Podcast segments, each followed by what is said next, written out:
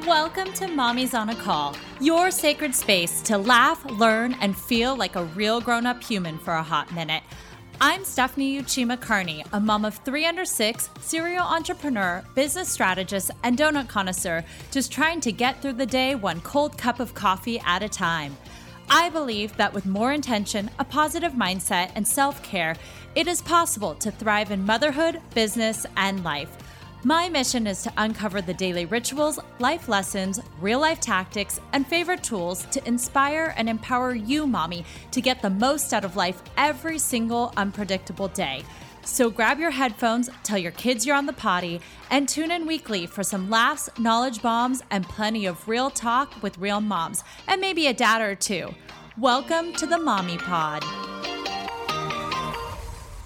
Welcome back to Mommy's on a Call. Today, I have the pleasure of chatting with one of my close friends, an amazing mama, Leah Arnold Smeets. She's the founder of Woo Woo Realm and an intuitive tarot card reader, medium, and spiritual guide located in Orange County, California, but has clients all over the world. However, I met Leah in her pre woo woo life when she was a badass COO for an app development company and a marketing and operations expert. Watching Leah's growth over the years to now emerge into this beautiful spiritual being has inspired me over the years to also tap into my spiritual side. When Leah's not slinging tarot cards or tapping into the other side, she's busy being a mom to her two kids, Emiko and Jordy, her giant dog, and nine chickens. Welcome, Leah. Hello. Thank you for having me. I'm so excited to be here. this is fun. So, do you still have nine chickens? Is my question. We still have nine chickens. I actually just collected some of the first eggs. They just started laying. So, it's very exciting, guys. Oh, how beautiful. Well, I wanted to kick this off by asking what has been your biggest mom win of the week? Oh my gosh. That one's a tough one because I think as moms, we're really critical of like what a win is, but literally they're alive, they are well, they are off to school today, fully fed, and the laundry's done. Yay! And to give the audience a little bit of context, how old are your kids and what is kind of the roles that you and your partner, Justin, play? Yeah, so Emiko is 11, Jordy is five. They couldn't be more different. I mean, boys are a different breed, right? Yes. So Justin is the predominant breadwinner. He's the nice guy. He's the the hero, right? The typical dad role and I'm kind of the COO of the house. I'm the internal workings. I keep it all cohesive and and running smoothly. Well, let's let's be real, as smooth as I possibly can without losing my you know what. And I find little pockets here and there to do tarot readings and do my woo woo realm content and really just continue on my healing journey, which is how this all got started. Well, on that note, I wanted to back up and talk about where it all started. So, you were never a woo woo realm person. You started off kind of highly corporate, went and got, you know, a business degree and all of that. Let's step back to your pre motherhood and the beginning. How did it start? So, I guess I was always interested. I think we're all like baby witches on the inside. We're all just collecting leaves and sticks and mixing mud and my mom i was born and raised into a really christian family and i wasn't even able to read my horoscope. So i mean that's where i come from. And to be full circle on the other side of the spectrum is is kind of interesting. But i ended up doing what you know i thought everybody wanted me to do. I graduated i went to usc i was a business major minored in entrepreneurial studies, ended up working in Dubai, you know, managing an interior design for, I mean, you name it, I've done it in every industry. And I kind of got blindsided by pregnancy. Went through a certain situation and ended up, it was a really tumultuous time actually. And, and that's why I think Emiko's this blessing on so many levels. She kind of is this old soul that's still teaching me things. And I ended up getting pregnant. Never thought that I've had I would have kids in this lifetime. Really? Why? I just I don't know. Maybe it's it's emotional damage. I don't know. I just always grew up thinking, "Oh, that's not for me. I'm just a different type of person and yada yada yada." And lo and behold, I get pregnant. And obviously we had her and it was just a whirlwind and i'm sure we'll get into this but i think my mother wound is really a huge mission in this lifetime to heal and to kind of break generational curses i call them curses because they feel like that sometimes just generational patterns as far as like motherhood is concerned and parental roles. I guess step back. I, I want to hear a little bit about what sort of motherhood trauma do you think that you're suffering from from the past? Like, what sort of wounds? So I think just being raised in a broken family, dad has his issues. I was born and he left, so I have zero relationship with him. And my mom raised three kids. I'm the youngest. My brother's the oldest, and my sister's the middle child. And I mean, we fit into those roles perfectly too. And so I think with her, you know, just being raised in a poor family, the struggles that come with that, everybody kind of pitching in and having a say in how my mom raised kids, she kind of was like a little bit resentful of that. And so I think that came out in her mothering as well. And so the mother wound started, and then being raised in South Central LA, let's throw that in there. it's a, it was very confusing to always live in survival mode. Also, as an Asian female. Oh gosh, yeah. Especially like they came over after the war. My grandma was like, nobody speaks Japanese. Oh, because I'm half Japanese. My mother's the Japanese one. I didn't really realize she was raised in South Central. Yeah. So were my grandpa. Yeah. So he was out there. Yeah. So huh. my grandma's house, actually, little fun tip here. I mean, story Boyz n the Hood was filmed on her street and they used her house. Like, it's like the oh. story tell everybody. I'm like, have you ever seen Boyz n the Hood? that is the that is the street, Arlington. Wow. And it was an interesting, I mean, that's all I knew at the time, right? So everything was survival mode. And I had family members that were in gangs. I had like you name it every kind of gang every every flavor of gang some affiliation. And so i just grew up thinking oh survival mode don't talk to people when people ask you where you're from you don't say anything you say from nowhere and they always wanted better for us my family. And so they shipped us off to laces los angeles center for enriched studies and that's where my brother my sister and myself studied from i mean i was fourth grade till seventh grade until we moved to orange county.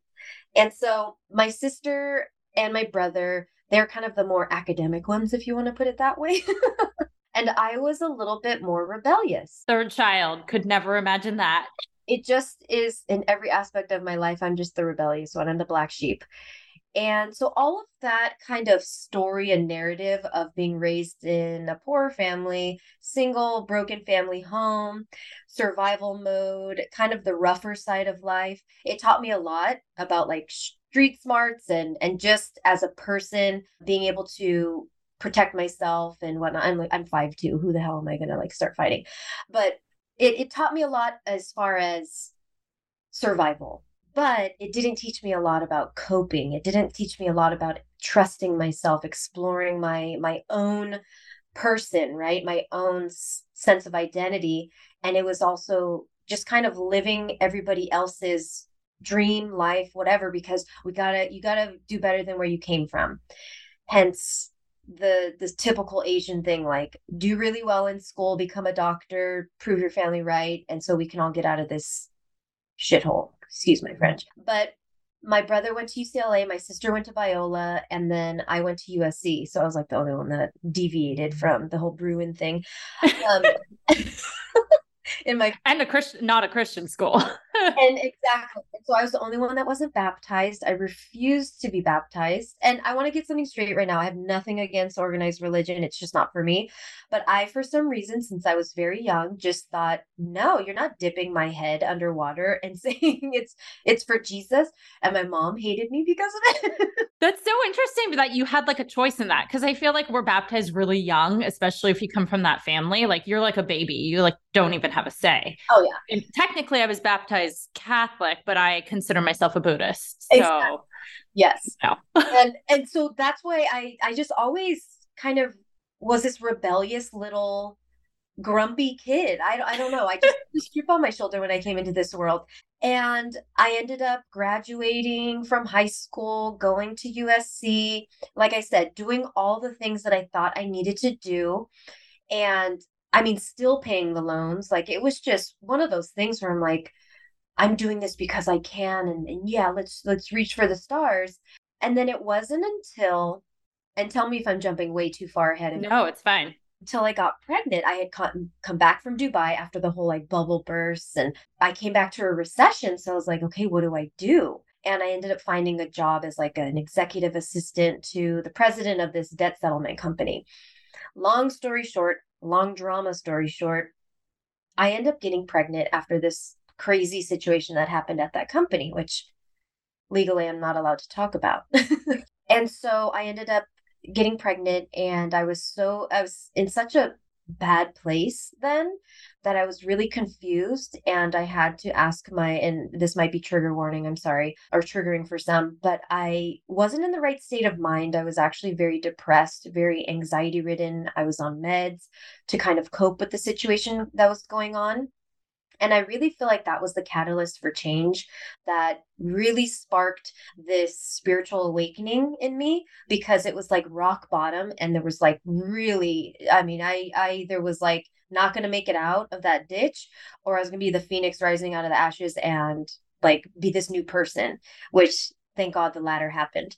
And so i ended up calling justin and saying like oh my gosh and he was at work no warning no special like let's film this and let me let me hand him the pregnancy test and be like oh my god look honey and we're all like rejoicing and everybody on tiktok and instagram's like liking and commenting. It was literally like oh my gosh i'm pregnant. Are we keeping it? And then he was like um are you are you effing kidding me? I'm at work. Yes but we'll talk about this when i get home. I was in such a terrible place that that was normal to me. Like that was the the conversation that i felt needed to be had so again, we have Emiko, and she's oh, I'm it's it was a redheaded spirit child. yeah, let's back up because I can't even jump into the spiritual side yet because I have to talk about what probably was the most profound and difficult time of my probably I'm hoping my entire life was suffering from postpartum depression after having Emiko and not knowing that I was depressed. I remember I read Brooke Shields' book. I remember there was such limited information about postpartum. You were just told that, you know, you hear about these women that are quote unquote crazy. They went crazy, they went insane and they drowned their babies. They did this, they did that. And I'm like, God, who would do that? And I was such a judgmental person as far as how people should raise their kids that were like my friends and oh they should have been doing this. Like who the hell was i to be saying anything? I didn't have a kid at the time. And i was like well karma's a you know what and came back around and was like boop i'm gonna get you in your booty. Because this is gonna be your big lesson is postpartum. And i'm very grateful for the experience because i'm very open about it for the audience and everybody listening to listeners, I actually went to the psych ward because I neglected to take care of myself. I thought that if I fed my baby formula, she was going to die. I would I fed into all of the things that the mommy realm kind of perpetuates. And really it, it's like no two babies are the same, no two moms are the same, no two people are the same. And so I was listening again to what everybody else was saying, living everybody else's motherhood, uh, like I was living everybody else's like life. And I ended up just going, I mean, for lack of a better term, ape shit crazy. What was that like identifying moment? How did you realize that you needed to check yourself in, or did someone else check you in? Like, how did yeah. I guess because a lot of moms they go through this, they can't identify it, like you were saying, because you don't realize you're in it. What was that point when you're like, I do need help? It was too late. I was too far gone. I was like 10 months in when I went to the psych ward and and somebody took me because they came over uh, and, and this is like a whole nother thing. It was just I felt like the world had it out for us, the universe. I had lost my job which I believe was postpartum depression related. Um, I got replaced immediately at the time. And it was kind of like my dream job too. And, and like I said, postpartum doesn't care what echelon you're from, what stage of life you're in, whatever. And it just came in and it started with me obsessing, obsessing. Then it was a combination of not eating, not sleeping, because Emiko would just cry. She was so colicky. And then, I mean, just imagine a, a baby who slept 15 minutes at any given moment, even through the night, quote unquote, because it wasn't through the night. She was eating about 12 ounces of breast milk per serving and she was like months old and she was nothing would come up. She would just keep it down. That's why she was so chunky remember? Everybody like, i remember. she's she was adorable. she's like the same size. Yeah. And i started losing weight drastic amounts of weight and people were commenting on it and i was like oh it's just you know because i'm breastfeeding all the time and da da da da i'm stressed. Because i definitely lost a lot of weight in high school after like a breakup or in, in college after a breakup. And I was like, oh, it's just stress, right? It's just stress. But then I started losing my cool all the time. I was yelling. We were fighting. Justin and I were fighting. I felt inadequate, which I mean that comes with having a new baby, right? But it's the it ha- it's how it perpetuated and just didn't let up and even got worse. Mm-hmm. That now the baby's feeding off of my energy and it just kept going, going, going for 10 months. I lost my job. Justin got a 20% pay decrease. And mind you, this is still kind of recession, a you know, like in 2000 God was it when was Emiko born? 20 she was 11. 2011. Okay. So it's like the economy was still kind of weird. Yeah. It was just financially, spiritually, emotionally, physically exhausting and drained. We kind of went through this really difficult phase. And then on top of that, I'm having postpartum depression and not knowing. So I thought it was circumstantial, right? Like, okay, of course, we had to move in with Justin's grandparents. And that's where it kind of was a blessing I really do feel like everything happens for a reason because if we didn't move in, I mean, I'm telling you, I was begging people to come to Laguna Niguel and watch our baby. And everybody was in Orange County, like uh, North Orange County. We're way South Orange County. And I even had somebody tell me, who's no longer in the fam- family, thank God, oh, I'm busy with my own grandkids. And I was like, well, okay. So I already, it already took a lot for me to ask for help, which is one thing mothers have difficulty with. But on top on top of that the rejection and the blatant like i'm busy and yes some people were busy that's fine right? But when i'm like i i literally want to throw my baby against the wall like who's going to help me? Like that's how bad it is. I tell people if you want to throw your baby against the wall if you want to put them in the microwave and that sounds normal to you please call me because it's not normal but we can get help. And that's why i'm so open about it. And again i'm sorry but this is like the realities of postpartum and so it got to the point where I started hearing a radio. And Justin's like, "Oh honey, there's no radio there's no radio play. There's no music. No one's having a party." And then it just kept going and then it wasn't like I heard voices at all. I didn't get to that psychosis mm-hmm. level. I believe it was borderline though. And one of his aunts came over to his grandma's house, his Oma's house, and she asked, Well, how are you? And I would always be like, I'm fine. Hey, I'm fine. And then that day, I don't know what it was she just said my face was so like kind of just blank stare into somewhere. She didn't know where. And i just said i'm not okay. And i think she knew. I think everybody kind of knew. And then she's like i'm gonna call lindsay who's my justin's mom. Mm-hmm. i'm gonna call lindsay. And i said okay. And so all of that like it just was this snowball effect. And then once i went to the psych ward it's like everybody was like oh shit she wasn't joking and I'm like, I wish people took us more seriously. Like, I don't need you mm. to come over and bring me a casserole. Go do the dishes or do my yeah. laundry or pick up the kid. And so that's where it became really eye opening for me that there's not a lot of awareness around. Well, now there is, thank God, around postpartum. We're just labeled as crazy and something must have been going on or she must have been on. It's just the baby blues, you yeah, know, the, the no sleep, the, yeah it has to get so extreme for people to like do anything or that in my experience it was.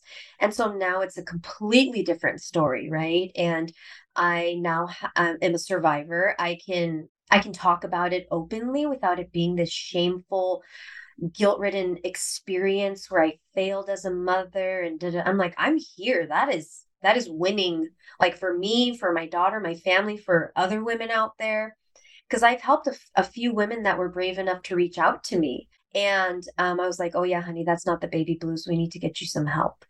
And I think that's what makes the difference is when you have even one person to go to that hears you, sees you, feels you, then you know it's okay. And you can put your pride aside. You can put all of the like peanut gallery things that people are going to say aside.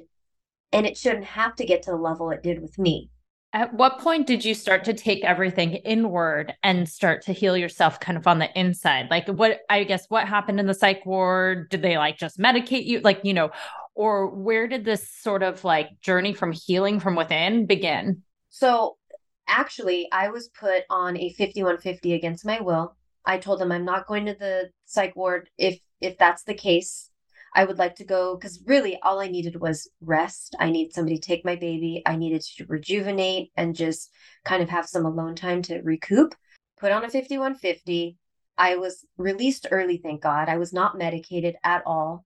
And then I unfortunately had CPS called on or like a, a hold on me. I couldn't be with my daughter without somebody there and then in order and financially we weren't in a position to get therapy every week so i can get a clearance from a, a psychiatrist or doctor. And so justin literally had to beg the social worker and say this is our situation. Like i don't know what you want us to do. So she lifted the hold i mean it was just a nightmare of an experience. Wow. sometimes the system works and sometimes it really really doesn't. And i think it's so unfair sometimes but thankfully we figured a way out of it and so while I was in the psych ward, I was with people that were genuinely mentally ill, like genuinely mentally ill. I had a lady in there that said Obama was trying to kill her. I had a girl in my same, and there's no doors. I'm sharing a room with six other people. A guy walked into the room, told me he, the angel in his ear told me, told him to kill me. Like it's, it's real. And people see helicopters and, and I started questioning like, well, do they? Is that like in a different dimension? Like maybe they do, right? I think schizophrenic people really do see what they see, but it might be in a different realm that we don't see. Like we don't see ghosts, but some people do. And like so, you. Yeah. we'll get to that in a bit. and so in the psych ward, I kind of have had this epiphany, this realization that one, relief because people heard me now. Like they knew I was not joking around and I knew I'd have the support. Everybody came in from my family, Justin's family, and that was wonderful. Very grateful for that. But when I was released early, even the nurses were like, You shouldn't be here. Bless those little Filipino nurses that I love so much that believed me. And they were, they kind of helped me get out of there because they're like, You shouldn't be here. And I told Justin during visiting hours, like, Don't bring Emiko. There's energy here. And that's when I started feeling energy, which I had for a while. I just couldn't put like a name to it. Um, I was always that kid that was watching like unsolved mysteries and aliens and like all this stuff. I was always into the woo-woo side of stuff, the esoteric side and and unexplained side of things. And so in the psych ward is when I really started connecting to that part of myself that was curious to see what was there. Like, where does this come from? How did this like thing take over me? And of course, it's explained through science and like just like health and whatnot, chemicals but I wanted to understand it more, and it just perpetuated this fast forward a little bit to when Emiko was, gosh, she must have been. No, that's what started my spiritual journey. Let me back up. When I got out, I started um, researching spirituality and I came across Abraham Hicks. Mm. And so I started listening to Abraham Hicks, like the gateway drug. and I started just kind of being like, well, why not me? Why can't I have this enlightenment moment where like God talks to me or, you know, and so I just started reading all the stories about um, and researching, and it just got deeper and deeper. Then Justin's aunt from Holland, because he's Dutch Indonesian, uh, his family from Holland came over, and one of the ladies, she's kind of a cousin, a friend of the family, came over and started like had her hands and almost like she was feeling the energy coming off of Emiko's head. And Emiko's 10 months old. And I'm like, I just knew something within me knew exactly what she was doing. And I was like, oh my God, she's going to tell me she's an old soul and I have to protect her. And, da, da, da, and that's exactly what she did. So this lady reads like dolphin energy cards, angel energy, and talks to angels. Like th- that's her method. And she taught me how to protect Emiko. Imagine that you guys are trees with your roots. Your feet have roots in it that go deep into the earth that anchor you in. And then your leaves are this bright light and you just are protected, right? So it's whatever visualization you need, that was hers for me. And I started doing that. Because I feel like when I was little, everyone would be like, God, you, you're such an old soul. And then I feel like because I was this light in the darkness, everything just found me and it kind of shut it down it dimmed it it attacked it whatever you want to call it and so i kind of lost that spark And I wanted Emiko to continue keeping hers and shine bright and da da da, but while protecting. And so that really was the probably the moment I was like, we're diving in. Because I was mm-hmm. like, I believe everything you're saying. Let's dive in. And then it started with, oh my gosh, the abilities I thought were what made me weird, like seeing a ghost of my uncle who passed away, having dreams where they would come true, just kind of sensing people's energy when I met them. And some people I would tell my mom, I'm like, my my heart does not feel good when I'm around them. Like they scare me. Like I could look at somebody and they would scare me and I don't know why. I couldn't tell you why. I just always had that like ability. And I think we all do if we tune into it, right? It's just a vibe. We call it a vibe in like mainstream. Or intuition or, or intuition, yeah. Gut feeling, you know, women yes. Or, you know, womanly intuition. And so that's what really started it. And then I started exploring my own abilities, really wanting them to to like just pop up again and flourish and bloom and I can do this. And then Emiko started saying things where I was, and she was little, like one, two, whatever age you are, you can just talk, like barely talk, because she could barely form a sentence. And she would say the the white cat in my crib, and I'm like, we're all allergic to cats. We don't have a cat. There's no cats in here. There's no cat that got in here. Then I was like, okay, whatever. You know, she has an imaginary friend, don't we all? Then it got to her like frightened and saying, Who's the scary man? Like, scary man behind you, scary man behind you. And I'm like, Oh, hell no. like, oh, oh no. no. And so that's when I started getting heavily into protection and how to hone her abilities while still like protecting and protecting the house. So I would like energetically sweep the house before I went to bed at night in my mind. Like a lot of the things I do are visualization and I would protect her. I got into crystals, I got into tarot, like all that stuff. I I was into tarot for a long time, just like in the closet about it. I was gonna say because for a while I feel like you were in the closet. I mean, I'm gonna oh, share this, yeah. but like what? I think so. I was pregnant with Chase, so this would be like 2014 yeah. or so, and it for me it would only come out from you when you got drunk basically oh, yeah. My, like you would get intoxicated and i will never forget the one moment we were sitting there and you're like uh your grandma wants to talk to you and i was like what the f? Excuse so me and you're like with that. So you, you're like oh yeah so your grandma's here. She's your guardian angel. You'd go on this entire thing and the next morning when you wake up you like didn't remember saying anything and so I'm like curious how, you know, you were so, you wanted to repress that so much. How did you end up opening up and making that like not a drunk moment, but like a reality? And uh, what was that like? I think enough times where now I know that that was really rude of me to be so intrusive with like. No, it wasn't rude. It was no, so cool. Random strangers though too, like the waitress. I and what happens is my body starts sweating and shaking, and then like I like I said, I don't see like apparitions or vi- I see visions in my head. Like if you're recalling a memory, so I would do that to waitresses. I do that to strangers. I'm like, oh my gosh, Leah, and so that's like really rude. It's like peeking into someone's bathroom window and be like, hey, what are you doing?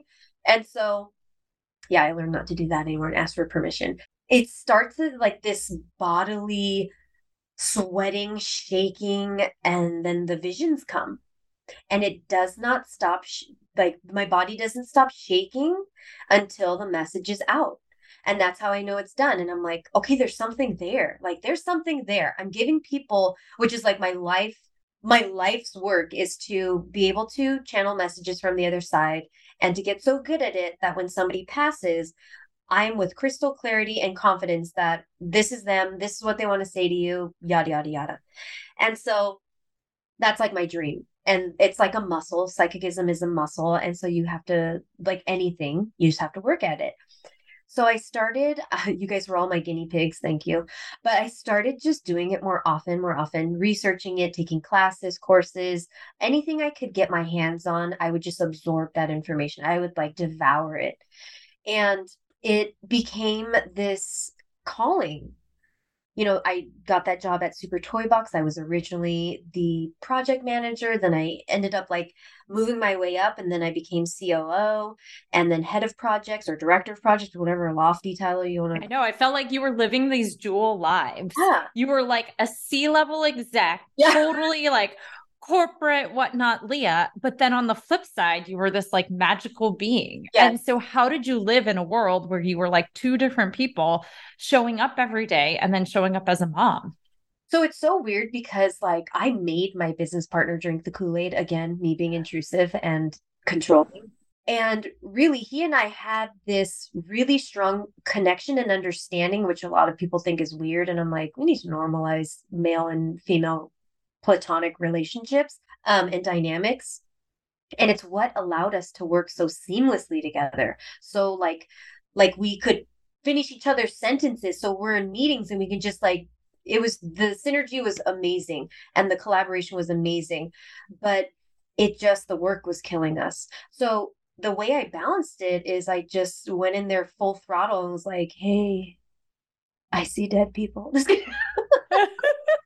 but I mean, he was so open to it, so he was totally fine with it. He he even used the like, I trust your intuition on this. Let me know like how you feel about this. So he embraced it, which was wonderful. That's incredible bringing intuition into the workplace. Because I feel like it's all very cut and dry and data. And yes, like there is data behind intuition and things like that, but to be able to weave those, that's awesome. And it was interesting because it came in handy when I had to hire people when we were like I have a built-in lie detector test. I think all women do. But like I have a built-in lie detector that I'm just like I call your bullshit. Like don't tell me that and and then like you're blowing smoke up our ass. And so it it helps in that regard because I think when we are taught that being women we're too emotional and emotions don't belong in the workplace i'm like that is a crock of you know what? Because that has helped us so much in my personal experience and when i talk to powerful women that are c suite and just killing it and boss babes like it is the one thing that they use that allows them to trust themselves. It allows them to be determined and courageous and tenacious right? And so that is really key. It's a key component to trust your intuition and to use your emotions to your your benefit. Of course, when they're out of control and whatnot, that's a whole different story. But when we lead with our intuition, which is part of emotions too, I think that it's magical. I think it's so powerful. I think it lends for so much clarity and and assuredness that why wouldn't you, right? Why wouldn't you use your emotions for that? That's the best navigation tool. And there's like science behind energy too. I was going to ask, do you have any tips on like tangible tips on how to actually tap into that intuition? Yeah. Like, are there any things that you can do or like people can do in their everyday life to tap into that sort of feeling? Yes. So I always, and people always ask me, oh, I do one on one coaching too. And a, a, lot of the questions that come through are about manifestation. And mm-hmm. 90% of manifestation is intuition, right? And being able to visualize, trust it, and just, I mean, almost like fake it to make it kind of thing. So the one advice that, or piece of advice that I give people who are trying to distinguish between intuition and ego is usually ego is the mind it seeps in right after you feel really good about something right? It's like right on the other side of fears everything you want and need and and are like striving for. It's just right on the other side but first the little devil on your shoulder has to come in and be like we're here to keep you safe and and you know we, we shouldn't do that. That's scary right? That's where ego comes in and kind of keeps you safe like the super ego that wants to come in and parent you based on parental and societal standards, right? To keep you safe, in line. Don't do that. Here you go. But its flaw is it doesn't know that you're not a child anymore, right? So you have to stop feeding it by entertaining it. And so intuition is really this full body yes. It's a centered, confident, it does it's not without question or doubt, but there's something greater there that is pulling you towards it. Like when I started doing tarot and, and felt this call to start doing professional readings, there was this unshakable alignment and urge and calling to follow this path or at the very least, just pick up a deck and start shuffling it. And once I did, it was like everything fell into place. And so the intuition was followed by inspired action, intentional action, and with a vision in mind. And then when that hit, it was like, oh my gosh, that's the that's the puzzle piece falling into place right there. It feels good. I don't mind talking about it. Like even though I was like in the closet, the tarot witchery whatever woo woo closet, I still was like being drunk medium leah like it wasn't like i wasn't right and so i would talk about it all the time and um, i talked to justin about it all the time and it was just like this thing and so intuitively i feel like i connect with it by breath work i connect with it with intention and we label it as like thought stopping reframing. There's all these things. We're all speaking, like saying the same thing, but speaking a different language. Like intuition is gut, um, manifestation is prayers, you know, and like and whatnot. So it's really just, I think the most powerful thing and t- I can give is breath work. Really, if you want to control your body, your mind, and your soul, get in tune with your breath. Get a Reiki session done. It's almost like a massage, but energetic massage and understanding yourself as well. So you can trust yourself more and become more aware of your experience, which is AKA your life and your journey, so that you stop living from a place of survival, like I was talking about, and start and stop reacting to everything and start responding to stuff, choosing mm-hmm. to respond, right? It's such a more aligned feeling. It's a softer feeling. It's a more truthful, integrity. like it feels like there's integrity behind that versus road rage feeling.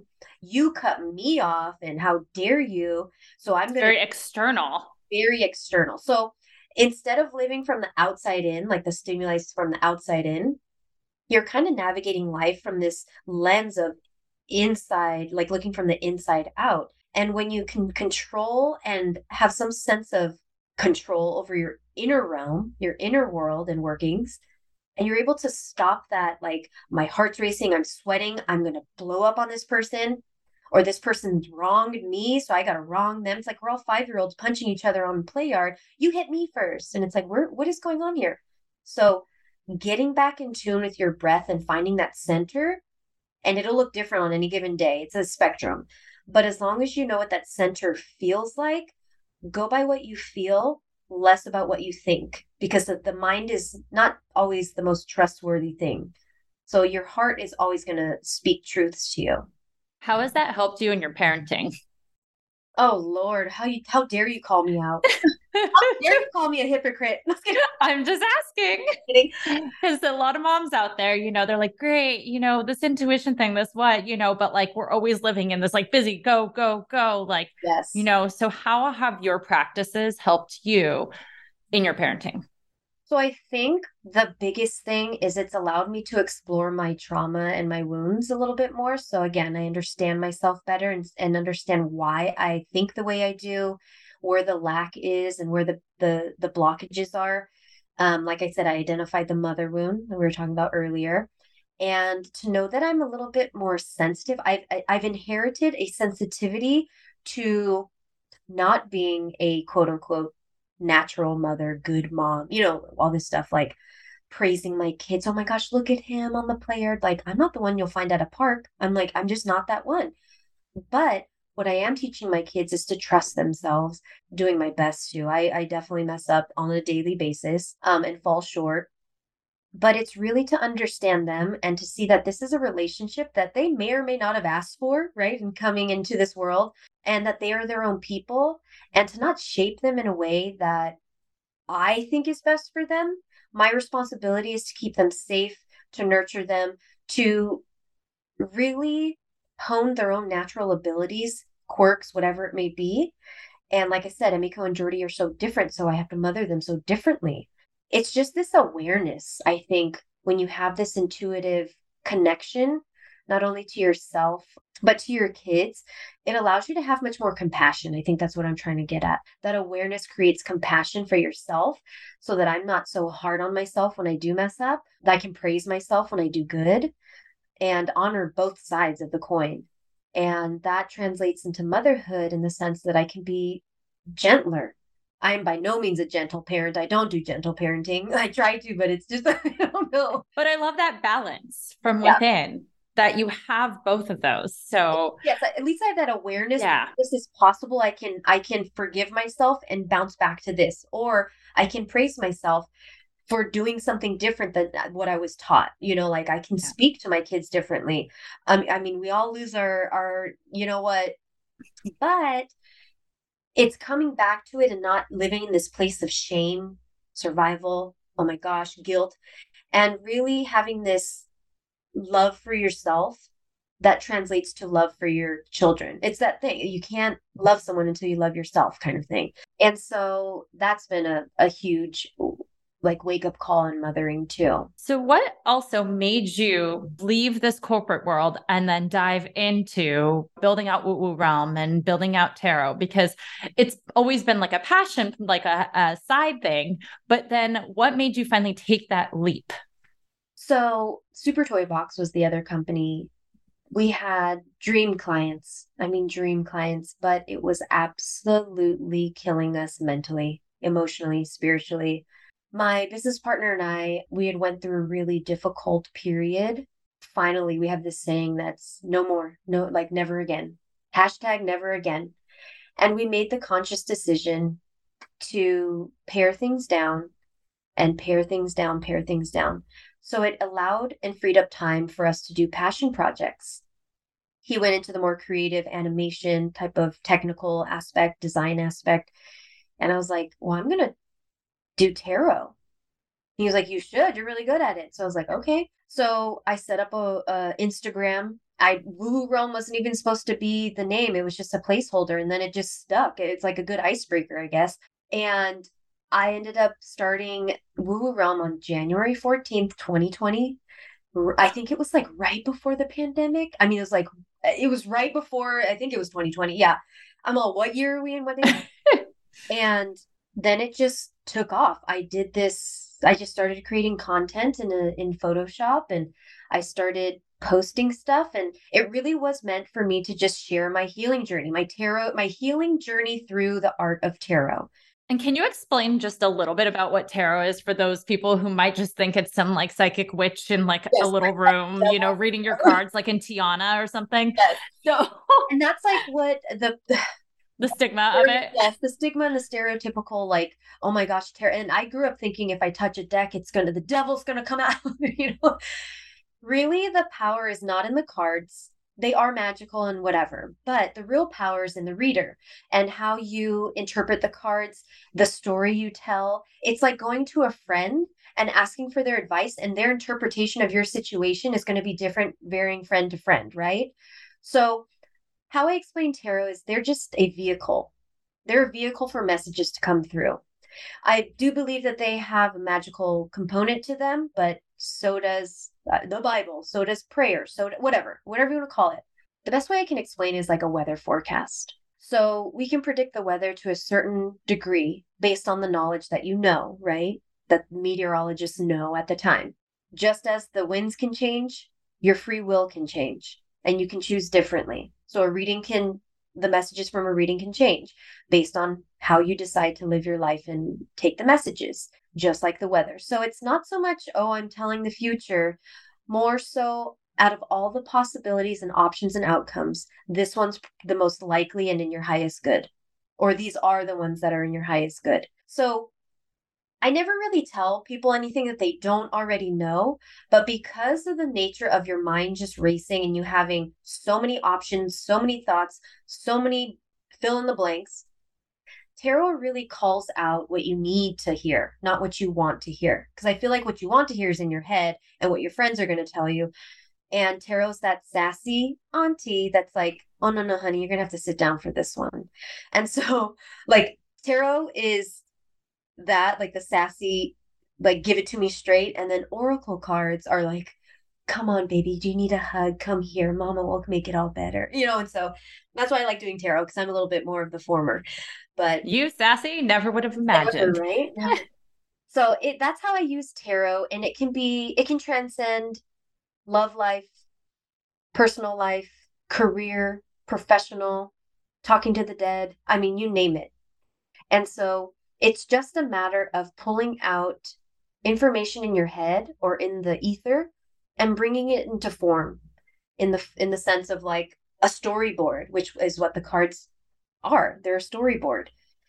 And I just tell the story of it. I'm the interpreter. I love that. Do you do it on Justin at all, or do you do it to help your life at all, or do you just yes. read other people's? so I read for myself. I sometimes read for Justin if he has like a like he never asks. Of course, I'm like, "Do you want me to pull some cards, honey?" And it it it gives him the insight and like confirmation he needs, clarity. But I really love doing in person one on one readings. That's my jam. I love it. Um, I do Zoom meetings um, or readings rather that are remote because obviously my clients aren't down the street all the time.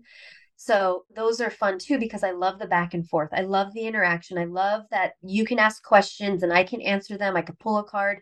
You can give me more information and we can go deeper into that message or explore that situation a little bit deeper.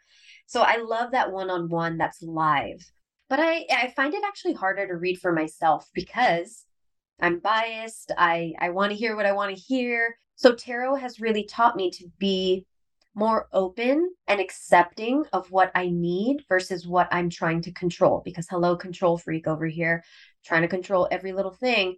And it relinquishes the need for that, or it encourages me to.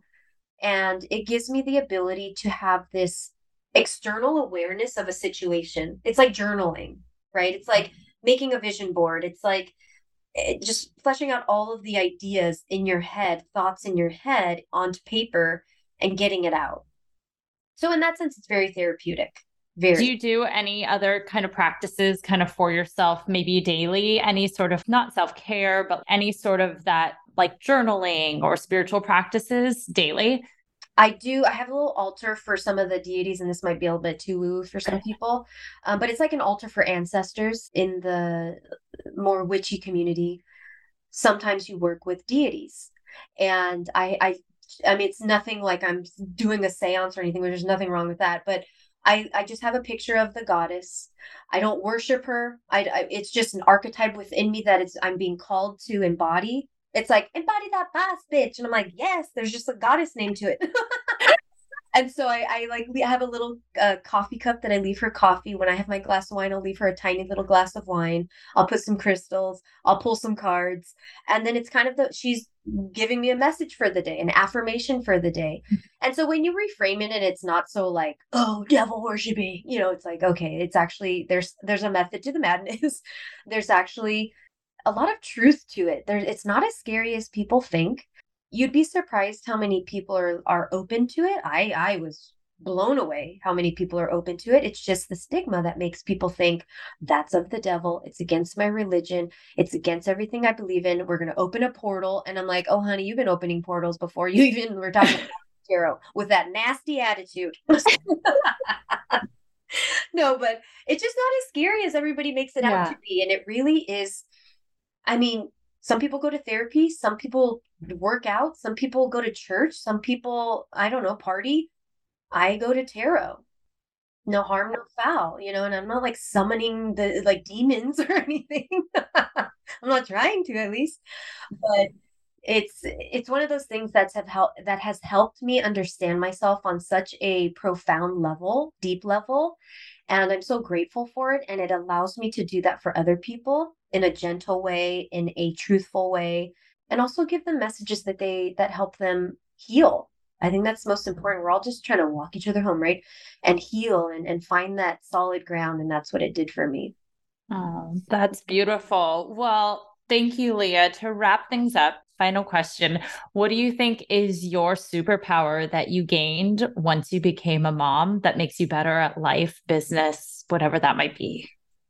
Oh my gosh honestly, it was realizing that I'm not in control of everything and don't need to be, and to let life happen and to embrace what the universe blesses you with, even if it is postpartum, even if it is struggle. There's always opportunity and healing, and I guess opportunity for growth, really, which is healing in itself in all the tough lessons that we we encounter and it can't be peachy keen all the time But I think it's in the tougher moments of life, which motherhood is has a lot of them, that you have to kind of relinquish control and embrace that things are the way that they are. And we could actually learn a lot from our kids.